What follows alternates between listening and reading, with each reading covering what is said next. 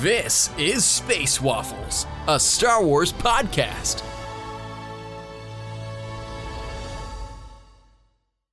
Welcome to Space Waffles. No, I'm not Arzu. I'm Candace. And Hope and I are taking over because we're talking about Bad Batch Season 2. Hey, Hope.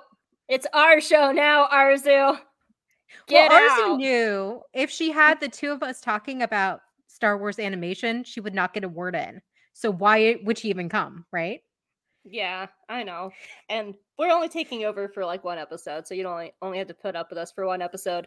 Um, you get listeners, you can't see it. I have my emotional support stuffed Lula uh, with me because we're talking Bad Batch, and I have a lot of feelings about this finale. So, like, you, you might can hear it. It's my emotional support Lula.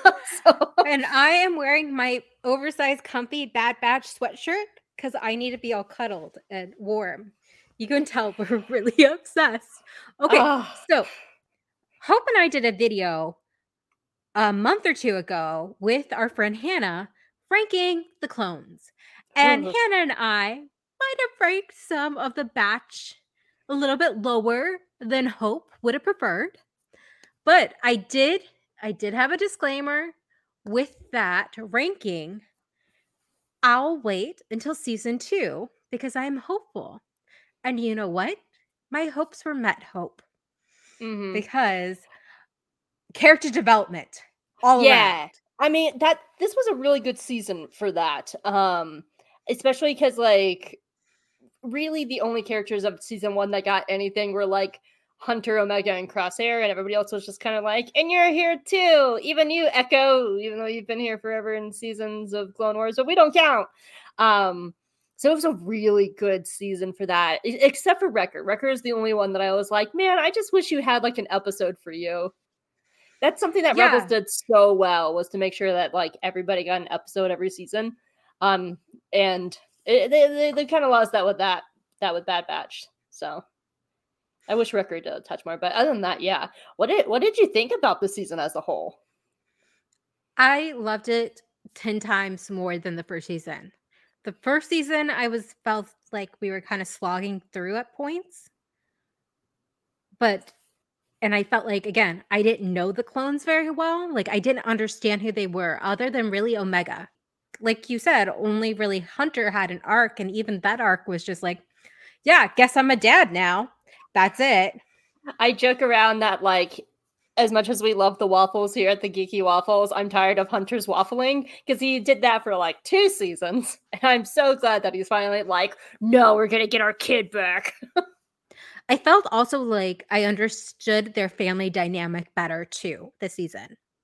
It was something I didn't understand how they all fit. And maybe honestly, they didn't know how they all fit in season one as this entity outside of the Republic or Empire.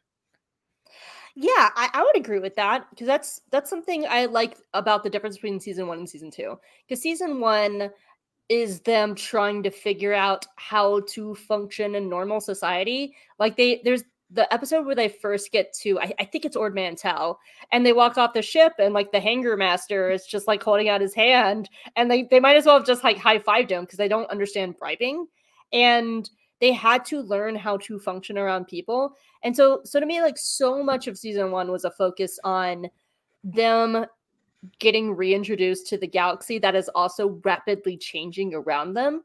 Yeah. And then season 2 was kind of like them figuring out who they are as people. I I know that I, okay, I'm going to preface this by saying I know that this kind of storytelling does not work for everybody. It really worked for me, so I didn't mind it, but I do understand why this is a gripe for other people. I liked a lot of the one off episodes, and I thought they really contributed to the character development of the season, and particularly Tech, which we'll talk more about later. Um, but I I especially loved the one off episodes like Faster and Entombed because if the first season was about them trying to learn how to function in the galaxy, the second season was them trying new things to see what their lives would be like outside of being soldiers because they never had to think about like what if I want to be a riot racer? What if I want to be a treasure hunter? What if I want to live on Pabu? And that's what I really liked about this season is they started to have these thoughts of like what would I be if I wasn't a soldier? And that to me was the big difference between season one and season two. And I, I think that's far more interesting, especially when you get into a character like Echo, where he was like, No, I want to be a soldier, not a mercenary. And there is a difference in my mind because he did not want to be a mercenary for Cid, but he still wanted to be a soldier for other clones. I don't even know if he wanted to be a soldier. He just wanted to be a brother. Mm-hmm. He wanted, he's been saying it since That's a good point. season one is like, we should be doing more. And he really starts out at season two being like, our brothers are out there, which of course the batch doesn't see that many regs as brothers. I think that was kind of about the about the hot Howzer time of season one is when that started to really change. Um because because there's a moment in the season one finale where Hunter which is not earned, I should say, is not an earned character moment where he's like, Crosshair, the regs are our brothers and we should support them. And Crosshair's like, what? what are you talking about? Um, that should have been an echo line, actually. Honestly, but, there's a lot of things that should have been echo lines in season one, season one. including the conversation with Rex about the chips and vibes. You know, yeah, I'm still salty about that. There, there should also been more times when Crosshair was like, "They're just regs, they're expendable," and saying that in front of Echo. Echo should have said something, but I, I actually that I think season two's writing was a lot better because Same. be thanks to like Rex and honestly Echo and a lot of the other clones from like rescuing Gregor and rescuing um, Howzer, this season it definitely felt like uh, the character stuff was w- much more earned when it came to like who are we fighting, why are we fighting, and what are we building towards. Which is somehow Palpatine returned. of course. Um, but what I really loved, I know a lot of people are like, oh, they're just about cameos and stuff like that. But the tribe episode with Gungi oh, that was, such was one of my favorite of the whole uh, one of my favorite animated Star Wars episodes. Mm-hmm. It was so strong. It was seeing like also Omega have a connection to someone around her own age again, and seeing more of the Wookiees and actually Kashyyyk and the idea of like the trees. They talk to the trees, and it's mm-hmm. something mm-hmm. that I know George Lucas wanted to explore more but like for Return of the Jedi, he can afford to have like seven foot furry creatures. Mm. So he had Ewoks instead. Yeah, that's very true. That God, I loved that episode as well. Um, I don't think it was my favorite because I always kind of forget it, and then every time I remember it, I'm just like, yeah, that did happen. um, but that one that was definitely very special just to see the return of like Gungi because not knowing what happened to those kids has always been eh, eh, that's actually like uh, for Gungi and the Zillo Beast. I like that they're answering some of these unanswered Clone Wars questions because the Zillo Beast, my poor baby, I love it. Let it rampage. Let it be. That let it free great. on Mount Tantiss. just let it, you know, just let it, let it vibe. It's what it's, it's living its, what it deserves. Life let, let it just go across the mountainside and like terrorize the planet. That's what the Zillo Beast deserves. It's a good boy. I love it. It deserves a nice life. Uh, speaking of characters who we were surprised to see again, Ry- Rio, Rio?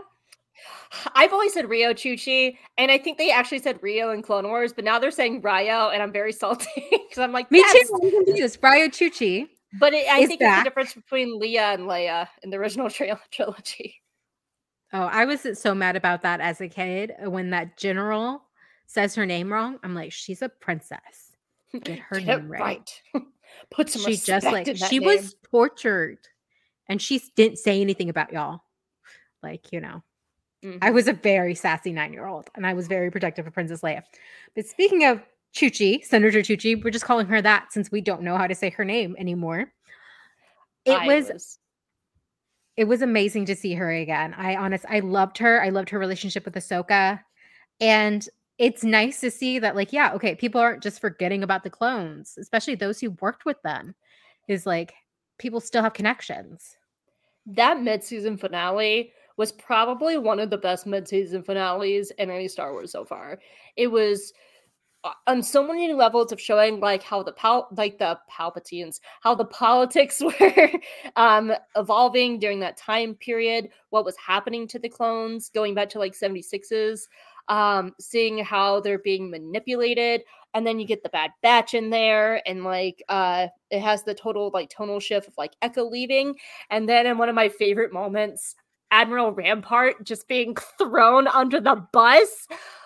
Ah, it was so good. Um, because here's the thing I like Rampart as a villain, but I like him as a villain in the way that I find him funny and silly and pathetic. Like he's one of those villains. I'm just like, oh, you're so cute trying to be a big bad. And then they bring in Hemlock, who is essentially Joseph Mengele of Star Wars over here. He's and so he's, scary. He's terrifying. He's, he's so soft talking. Yeah. And he gets and he gets close to everybody and he's just like crosshair, why must you suffer? like he's like, I'm like, I'm sorry, are we doing like evil ASMR? Why are we whispering? but yeah, It's just you know when they're calm, the villain is calm and like has a soothing voice that makes him creepier. mm-hmm. Mm-hmm. But they got I- that good with Hemlock. I, I do actually hope we see Rampart again, but I hope we see him like in his Cal. No, not even his Kallus arc. I hope we get to see him in his Hux arc of just like, oh, I'm not joining the rebels because I believe in your cause. I'm joining the rebels because I'm pissed at them and I want to the Empire. Sorry. That's why I'm joining you guys. I would love to see Rampart again. Um, but yeah, I'm doing this out of spite. Oh, so good. But I can- can- love go I love the conspiracy kind of thing. Like it's a thriller kind I love when Star Wars goes into other genres, Mhm. especially because we have so much Star Wars now. It's fun when they explore those other kinds of things. And oh my gosh, when Rex showed up in the fog, I was like, oh my god, my boy. And then I had a moment of just like, oh yeah, you do know Chuchi. You guys met. I forgot about that. Remember when like the, the the prime minister, whatever, the chairman of her planet Yeah, was like, It's let's get some clones killed. That that's one of my low key favorite episodes because I love Rex's little snow outfit. I think Oh, it's he looks so cute. cute. He's so cute. I love that and episode. Chuchi has a really great like speech. She's like, "It's an honor to die for one's planet." I love every Lit. outfit of Rio Chuchi's. She has yet to have a between Clone Wars and Bad Batch. She has yet to have a bad outfit. And she went to the game is- Padme. oh, she went Yeah. to the Padme Amidala School of Senatorial Fashion. I love Like, the her- idea of that Mon Mothma, Padme, and Rio are just sitting together. Like, all right, this is the outfit for Tuesday's meeting, and this is the outfit for for yelling at Imperials. Go. I love that um Chuchi was wearing like red and gold, very much like the Mm. Padma uh, Padme Phantom Menace, the iconic thing. I like to think like she's in, she was kind of inspired by Padme in a way because she was an older senator. I'm I'm getting ready for our celebration talk about Padme. I, I don't think that's a far a far stretch to be honest with you. I, I really don't because it really does feel like if Rio wasn't doing that and Padme was alive, Padme would be in that role. That would be Padme's role. Um, Definitely. One hundred percent.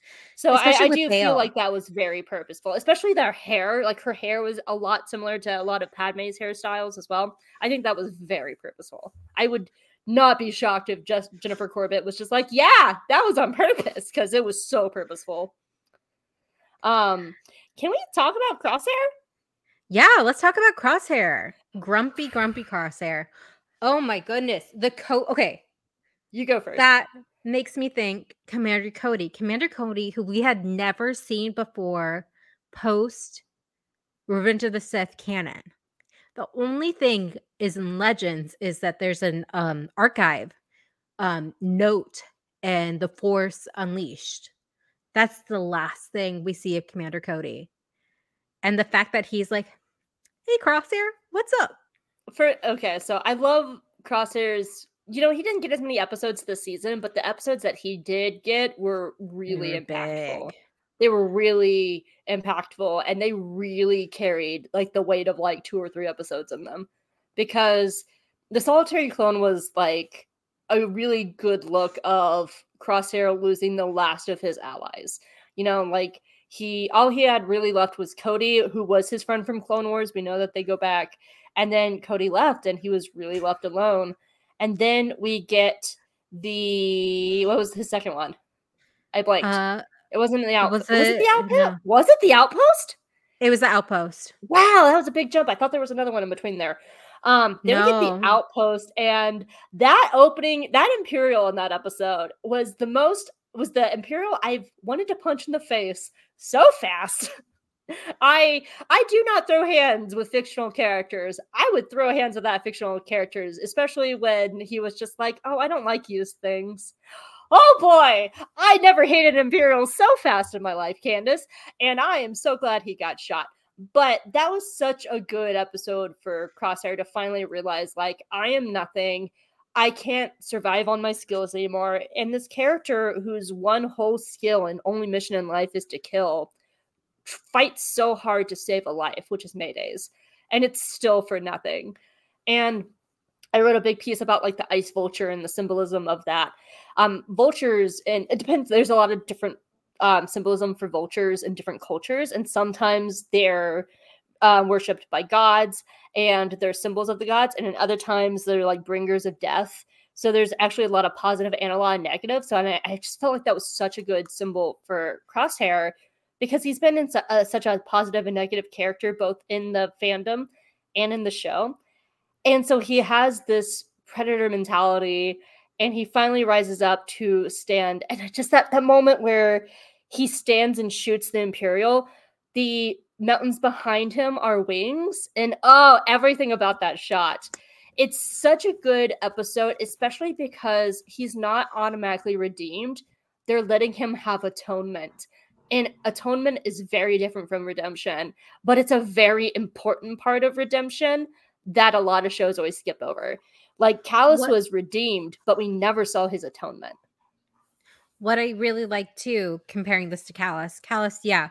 Okay, so we see like one episode, it seems like that changed Kallus's mind. This we see the arc that Crosshair has to go through to ha- have a epiphany. It wasn't sudden, it was slow. And honestly, that's what mm, I feel like a lot of people go through to change their minds. Is it slow? And I Mhm. like that it built up to that.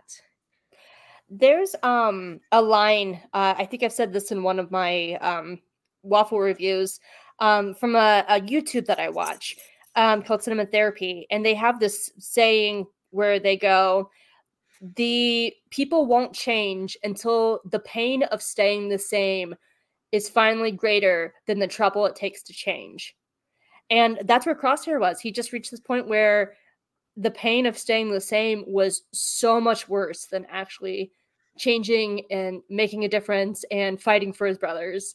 And I, I like that it was a very slow and sometimes tedious journey, but it made it so much more satisfying when he finally took that shot.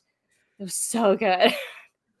and also not to skip a little bit but when he he when he's um taken he doesn't try to escape he tries to get word to the batch to warn them that hemlock's after omega it's not about himself Mhm. he knows like he's just going to try to help his brothers and his sister that's it Mm. I I love that little detail that he could have escaped, but he chose them. And I, I think it's interesting that he spared um Emerie Karr, who we now know is Omega's sister. and I called it! Sister. I Did called you? it. Oh my Yes, because god! she it- had the accent she had well, the new Zealand. a zealand lot of people in Star Wars have accents. yeah but not the same accents That's true. That's true. And and honestly, like one, I I realized that I should have realized like put it together last week when they were talking about how Royce got kicked out of the Republic for his cloning, and it seems like he has a history with Nala Se. So that tells me that he might have got some of Django juice and was just like, I'm gonna make a person, and he's like, ta-da, Republic, and they're like, no, leave. So the reason, one of the reasons, other than just the accent, I thought it was her was because Crosshair kill, kills everyone else but her. Yep. So I thought that was a sign that he felt like a familiar bond to her. That subconsciously he was like, "I'm just going to stun you instead." I don't know why. hmm That is I- I- my theory. I think that moment's going to play really important because while Emerie might not be on their side now, I think when she sees, I, I have a feeling that Emerie's a bit of a propaganda baby, that she was raised to think like, I'm just an object because I'm a clone. And like she's never been exposed to anything differently. So I think like once she's around Omega a bit and I don't think Tech is dead. I think Tech is on Mount Tantiss. Um, we'll get to Tech in a minute, but uh, I, I, think once she's around the clone, she's gonna feel that that bond with them and just be like, "Oh, I guess I can rebel too." And I think she's gonna get them, help get them out of there. It's so hard though because like Tantiss is such an important location. And it's such an important piece of somehow Palpatine returned lore that I just don't know how they're going to keep Tantiss under wraps. I really don't. I guess the only thing I can think of is we've seen Palpatine blow up Tipoca City. Like, he'd probably hate it, but he'd probably blow up Mount Tantiss if he had to to hide that secret. But I, I just don't know. It's I go back and forth about whether or not they just escape or whether or not they get rescued because that location is so secret that it pretty much at this point like cannot be under you know, it c- cannot be found at to make Palpatine return, or else like things are going to go south on that. So I, I don't know. I go back and forth on that. I feel like the Empire and Hemlock, everyone has backup plans on backup plans. Mm-hmm. So if something does something does go wrong, you know, it happens. I should I should clarify when I say I love Hemlock, I mean I love him as a villain. I think he's a very good villain. I'm not like yeah. in love with the space Nazi. His hair's funny. oh, speaking of hair, Hot Howzer's back. yeah. They all have that kind of like this character has to be hot. Let's give them a, like an undercut and a floof on the top. like that's well, hot. No, it is it is hot though. I was actually hoping that Hot Howzer would do more, but I was happy to see that he wasn't killed immediately at the in season one. Yeah, so like we were worried. Who was the first clone in the beginning of the season? Season two, two. Season two? The clone that gets killed by Rampart. Oh, what was his name? Wilco. Wilco, he was a hottie too. He was a hottie. He was a hottie. They were all hotties. All clones are I mean, hotties. Tam- Temuera Morrison's the template. How can you not be hot? Yeah. It's just it's just science. the science of cloning. the science of cloning, yeah. So and it was great to see Gregor too. I actually didn't realize it was Gregor right away until like later, and somebody's like, "And Gregor," and I was like, "Oh, that is," because he he. I, I was more distracted that one of Echo's clones is named Nemec, and I was like, "That has to be a nod to Andor." That's just gotta mm-hmm. be. It's, it's spelled differently, but I was hoping we would see more of Clone Nemec for him to be like, "Hi, Bad Batch. Here's my manifesto." I, I feel like we're. I feel like it's got to be a Clone Rebellion next season, right? Yeah, I that's that's so. the only thing I can think of um that they're that they're building to. But even then, like I got a bad feeling about that these clones because if they if the majority of them still have an inhibitor chip in their brain and we don't really see them running around by original trilogy time. Well, granted they do double age, so we know by original trilogy time they're old. But I don't know. I feel like if there was a massive clone rebellion with like millions of clones across the galaxy, we would have heard about it in Star Wars somewhere else. But the Empire is very good at propaganda. They and if you think about the time there is, which is the entire point of the Truth and Consequences episode, which was, oh, the clones attacked their own city. They can't be trusted. Yeah, they totally blew it up for no reason. and it's like, oh, it was a storm. That's a whole. the clones made the storm. it's like um the city that's been like there for centuries that dealt with every storm ever all of a sudden just happened to have a really bad storm when you guys Global were done warming's with them. a bitch on Camino. Oh gosh, Rampart's Rampart's so stupid. He's like, here's all these witnesses, some of them who are clones. Let's have them blow up their home. I yeah. He was he was all jolly. I'm just like, look at me bullying around the poor little clones, blowing up their own city. I'm Rampart. So I do like that voice actor though. Uh, Noshir Dalal, I think his name is. he he's a really good voice actor, and I'm happy that like I've noticed throughout the rest of the season after Rampart was kicked out, they've given him like different voice actings. Like he was the Oh, voice cool. of the actual good guardsman of Rio, the one that was actually competent and Oh. didn't die. Um, but I really like him as a voice actor. He does some really good work over in Owl House too. So if you want to Oh, check out his work, he's in Owl House season two. I think it's time to talk about our boy Tech Our Tech. Again, I, think have it's my- Tech Talk. It is tech talk, and I have my emotional support, Lula, because I am a mess. Wait, so for those who don't know, Hope was a big tech fan from the beginning. Mhm. I was a doubter. I was like a meh. But season two, I'm a tech fangirl now. Like I'm tech all the time. He, the development he got this season is exactly what I was hoping for. Because I told you, Hope, I was like, I don't know him. Even after a full season, I get like he just gets that stereotypical, like, you know, nerd that like doesn't have social skills. But now I feel like I understand why he is the way he is. And also that he just loves his brothers and sisters so much. Like he just has a hard way of uh, voicing those emotions because that's just who he is. Yeah. I mean, I think they did a good job setting that up in the very first episode, um, where Tech breaks his leg and he still like fist fights like four or five stormtroopers to save Echo and Omega. And that was something like um th- throughout season one well well it kind of started like before season one i've i've always loved like the geeky nerdy archetype on the team guy that's always been my favorite t- like whenever you have like a team or anything like that i always like the Donatello. The yeah, Donatello. the of group. Donatello. Yeah, I, like that's always been my favorite archetype. So even then, when I saw him in Clone Wars, I was like, "You're my favorite." Um, and then in season one, I started kind of picking up on something about tech that was very familiar to me um, because I could really tell that he was a person of action, even if he didn't always say the right words. And you can see a lot of those actions with like how he is in the background, especially around Omega. Like he would like guide her or like push her, uh, like like dra- like catch her or something like that. He was, and he always treated Omega as an equal. Um, and so his actions started poking out to me, and then we get to season two, and we just get so much wonderful development. And I, I love how it started throughout his actions in the first half, like with episodes like Faster and like Spoils of War, where he's fighting on a broken leg. And he's really filling this role that we haven't really seen before. And especially because we're starting to get into like these other sides of him, like what hobbies he likes and like his growing friendship with Phee.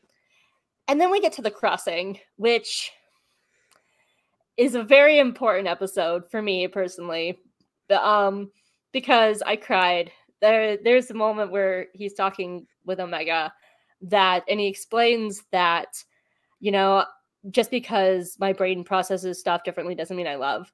And I was in tears by the end of that episode and that's because it confirmed that tech is neurodivergent. And this I can't say the first in Star Wars, but this is our first like confirmed on-screen neurodivergent character on screen in Star Wars. And that's such important representation. Like I know on this podcast, like like I'm a queer woman, and like we're always pushing for like queer rights and like the rights of people of color and stuff like that. But there are still other groups that need representation done well. And really off the top of my head, I can think of like three other characters in animation that are done really well, neurodivergent characters. And that's Entrapta and She-Ra, Norma and Dead in Paran- Paranormal Park, and a character in Bluey whose name is slipping my mind.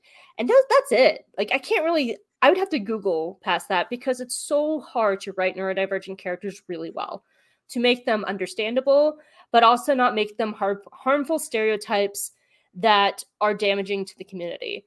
And the crossing did a really good job of showing like what happens like when you're overwhelmed and you say the wrong things, but your actions still come through. And then ever since he has that conversation with Omega, he checks in with her at every instance he can. After they Mhm. rescue Benny, he's the one that goes over and is just like, "What are you thinking about?" He's the one that's like, um, he's the one that noticed that Omega hasn't been hasn't laughed like that in a long time when they're on Pabu. He emotionally checks in with Omega, and then he has that moment in the finale today where he's like, Crosshair is our brother.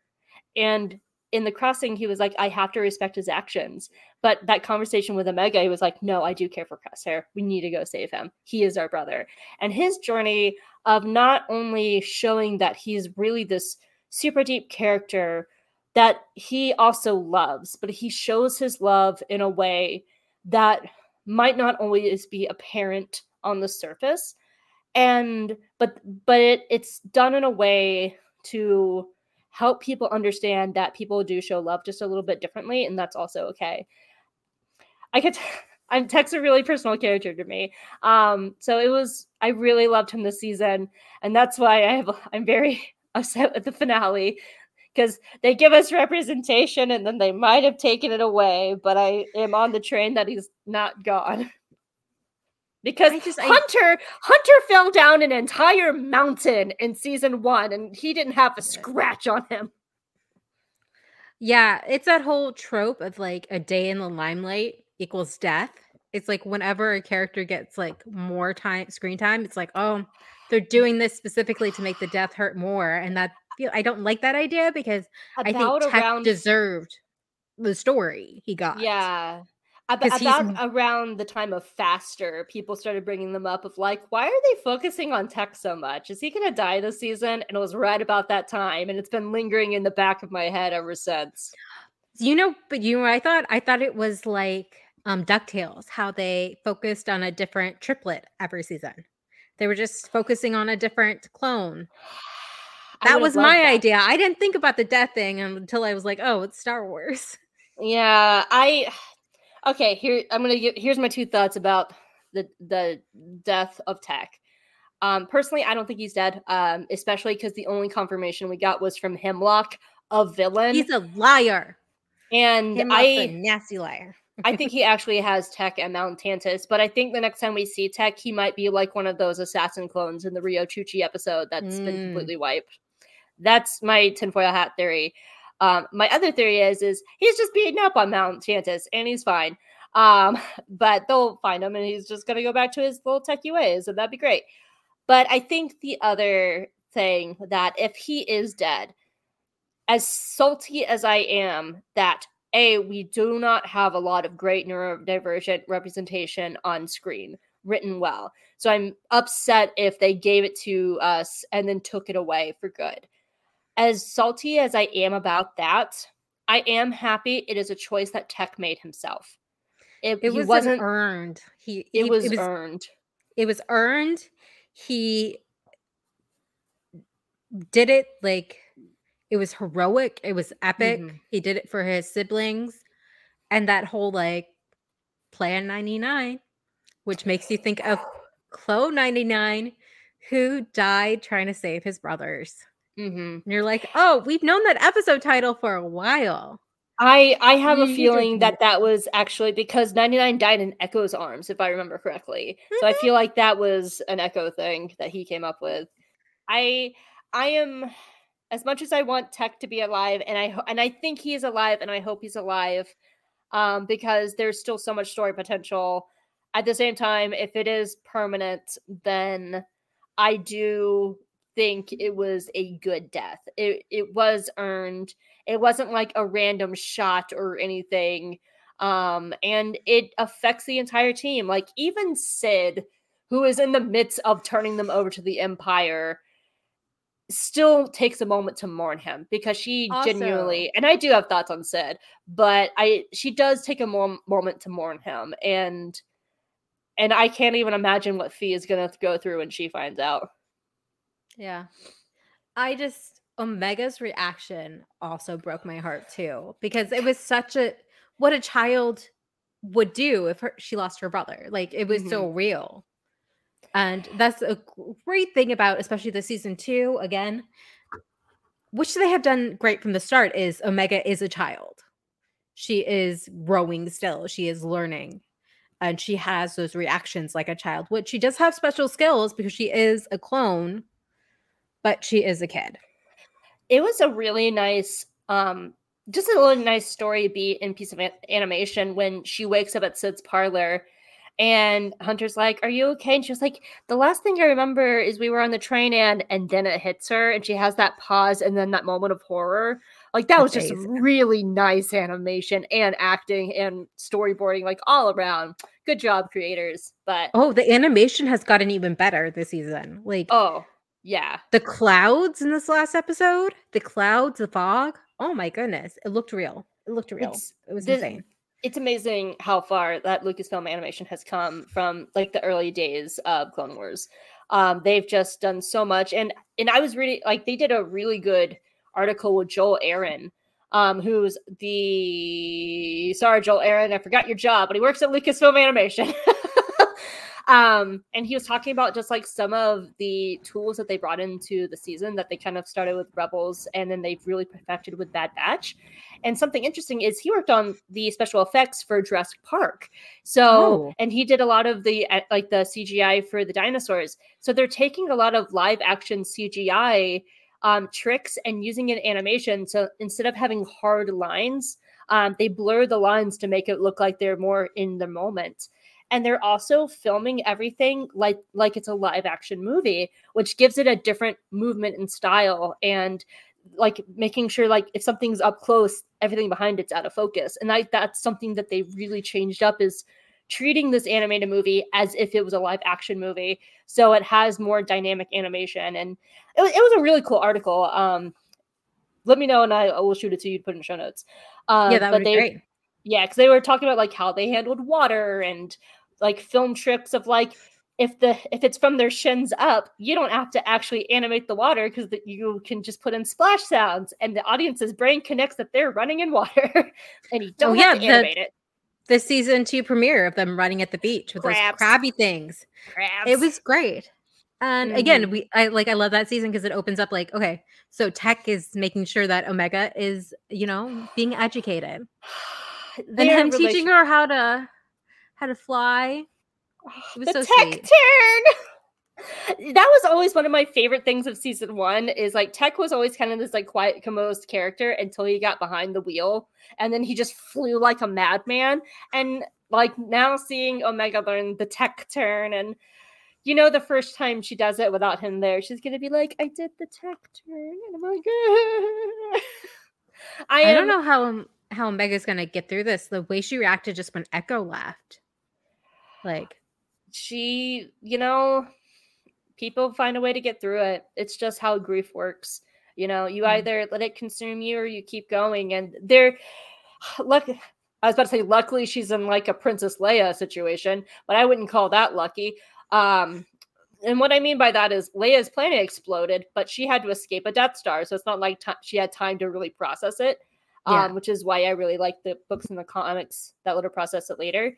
But uh, Omega's not in a situation right now to process stuff. But I do think it's going to hit her if she gets a scene with Crosshair and she tells Crosshair that Tech is gone. I think that's really mm, that's yeah. gonna be a really good scene of Crosshair just being like, "This is my fault," and also, I need to comfort a child who is crying. uh, uh, he's gonna have his like Ricky. He's gonna have his like Ricky Bobby moment of just like, I don't know what to do with my hands. um, going back to Cid, you called that at the beginning of the season. We talked about this about like how the betrayal is coming. It's just, and again, we talked about this when we did our filler episode, our filler video about how things that you think are filler at the time usually aren't. And it filler is just a dirty word. And again, like if we didn't have that faster episode, people would be like, this came out of nowhere. Why is Cid like turning them in? Yeah, I, I think they started really kind of zoning it on it towards the end of the season. So about about entombed is when that relationship started like changing a bit. Mhm. Actually, no, not entombed. Um, whatever the episode that they got their ship stolen and they called Cid for help.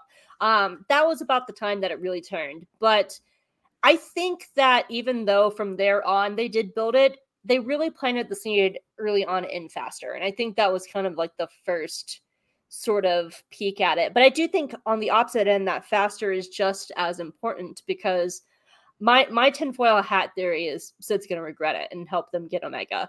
because she's always had a soft spot for Omega. When Hemlock gives her the money, she does not look like she's having a good time. And even before the Empire gets there, she's looks like she's regretting it. She's she mourns Tech with Wrecker. I think she does genuinely like these guys. And she has helped them so much and they've stuck out their neck for her. And I don't think she's used to loyalty. Especially with like if Phee shows up and Phee is like, you did what to them? I'm sorry. Because Phee and her are friends and work together. So I my my little tinfoil hat theory is Cid's gonna regret it. She's gonna call Phee. And then they also have an IOU from Roland Durand from season one. Because oh, yeah. because of Cid and the Bad Batch, Roland's life was spared and all he lost was his horn. But the Pikes were gonna kill Roland, and the Batch were the one it was actually Omega. Omega is the one that pleaded the Pikes for their lives, for his life, and they spared him. And so he has an they have an IOU with Roland. So I, I, could see like um Cid getting together a little team of scum and villainy to help the batch rescue Omega. I I would actually really dig that because the betrayal is always coming, but I think she cares too much about them to that it's gonna stick long term. Yeah. And I think it's gonna be handled. Yeah, I think it's gonna be handle of like, there, I paid you back. Now let's permanently go separate ways. And then that's the end of Cid. So Yeah. That's my my little theory about it. Anything else about season two you want to talk about? Uh I did like Phee's character. I like how she grew over the season. Um I I, I still go back and forth about the romance with Tech. I like elements of it, and I like that it's a slow burn, and I like that it wasn't like, oh boy and girl, they love. Um, I Kiss like, now. yeah, like it, it's a slow burn, and she never like pushed him into it. And I also like that a neurodivergent character got the love interest instead of someone who is like classically charming and handsome, like Hunter would have usually gotten the love interest. Um, so I did like that twist. But outside of tech, I just like Phee as a character because yeah. she starts off as like a stereotypical pirate. She's kind of a Hondo type. Um, but then we get to Pabu, and I love that twist of she's not a pirate in for herself like Hondo was. She's a pirate in it trying to help save culture, like other people's culture, like Indiana Jones kind of character. She's a historian in a way. And I love that twist. I really liked her character as as it grew um, as the, the, it being her character arc as her character arc grew over the course of the show. I thought that was really great. It was really good also just to see a char- them interact with a character who is like not quite a civilian, but still like not a clone, not a whatever Cid is, but like someone who might actually care for them and is open about it and being like, hey, you should take this child somewhere safe and be like, mm-hmm. I haven't even told Cid about this. Like, I trust you guys because this kid needs to talk to ki- other kids. Like, she knows mm-hmm. this. She knows like it's important for development to be around other children her age. That's something I was I thought they were going to start much earlier with Trace and Rafa actually, yeah. because Trace and Rafa was close to um, closer to Omega's physical age than her brothers. And I do love the little thing that they just use Trace and Rafa's garage now as a as a place that clones hang out. Um, I, I do wish they would bring Trace and Rafa back. I do love those two characters so much. I want to see do... how Rex and Trace and Rafa interact. How hilarious would that be? So bad. I want it so bad. Can you imagine like Rafa walking up to Senator Chuchi and she's like, I didn't vote for you. And Chuchi's being like, You're not from Pantora. Why would you vote for me? He's like, I don't care. Where's my taxes? She's like, I don't give you taxes. I want to see Rafa and Trace more. Like, I just I, I love those two characters so much. So I'm so glad that they were there in spirit, but I, I would love to have them back. But yeah, yeah. I, I thought they were going to start the whole Omega has friends earlier with Trace and Rafa and have them around more, especially with mm. Rex coming back into the picture. And I, I, I just want to see them mostly just because it's selfish reasons. I love them. I miss them. Are they okay? I just, I just like to imagine like Ahsoka introducing them and they just like Rex like being like they're insane because they have no discipline and like Trace is like, "This is my ship." Look at my ship. The funny thing about that is, is that they probably met under horrific circumstances. Like oh, they Oh, yeah. just left Padme's funeral at Naboo. They have nowhere else to go, and Ahsoka's like, "I have a friend." And Trace and Rafa open the door, and there's Rex and Ahsoka, and they're like, "Oh, the Jedi are dead. Can we sleep on your couch?" like it's more, much more like horrific. Yeah. And they're like, okay. Because God, actually, I bet that was huge news. Like, I bet they were worried sick about Ahsoka when they saw that the Jedi Temple was up in flames and everything. Yeah. You know, and then here comes Ahsoka, and everything's different. So She I brought actually- a clone along with her. I actually really want that story. If we do another Tales of the Jedi, can we have that story? I, I don't care about Ahsoka learning the move of Order 66, Dave. Give me like actual story with meat. On that note, Did you have anything else that you wanted to mention about the season? Just overall, I really like that the clones, the the batch, talk to more civilians, like in Pab- Pabu, and also just the beginning season. Like they understand like how day to day people live who aren't clones, who aren't part of the empi- empire. And I think that was really important for the development, like you were saying, of them figuring out who they are. So I hope Oh, we get to see more of that. compared to like where they were in season one at the very beginning when they're just like fit in with people and they shuffle kind of about awkwardly. Yeah, Um, after they dress with cut like Wreckers in this poncho and be like, nobody knows who I am. i wish they kept their civilian clothes. I love the civilian clothes. I love that. And you know big mouse if you put them in different outfits you can sell them as toys. And i will probably not buy them because i'm not a toy collector but someone will Yeah, there's definitely someone out there who would. Yeah. Make them make them. And don't make them look like the horrific tech doll that they came out with the hot toys. I don't know why it looks like what's what's that actor Billy Cranston or whatever. I don't know why, but that is not Temuera Morrison. It looks like a character from like Better Call Saul or something. That was months. Uh, What did you do to my boy? Don't make any I more toys like that. I just insert that gif from Mean Girls. Why are you white? yeah, yeah. Absolutely. If if you want to hear a great ongoing series about that, our friends over at Gold Scratch and Gaze definitely has a segment of their Bad Batch episode that goes, "Whose GD white baby is this?" And then they talk about it every episode. It's great. Hi guys from Gold Scratch, Gold Scratch and Gaze. Go check them out. So Okay. no, I'm good. I, I loved the season. I thought it was solid. I it was way stronger than season one, and I thought it was a perfect darker middle chapter. And I I feel like this is going to be a three season show, and this was the Empire Strikes Back uh, moment of the series, and now it's time for them to punch back in season three. And I, I think makes me excited for celebration. I want to I want to see what they talk about at the Bad Batch panel. Well, Hope, where can people find you online?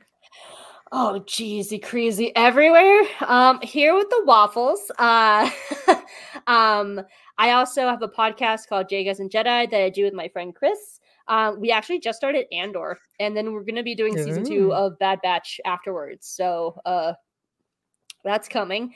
Um, I'm also part of For Light and Dice. It is a real play tabletop podcast set in the High Republic, and we really play um, Star Wars 5e. We are rolling dice. We have characters, and we didn't mean to kill as many people as we did. I know everybody says that, but it, they were really all accidents.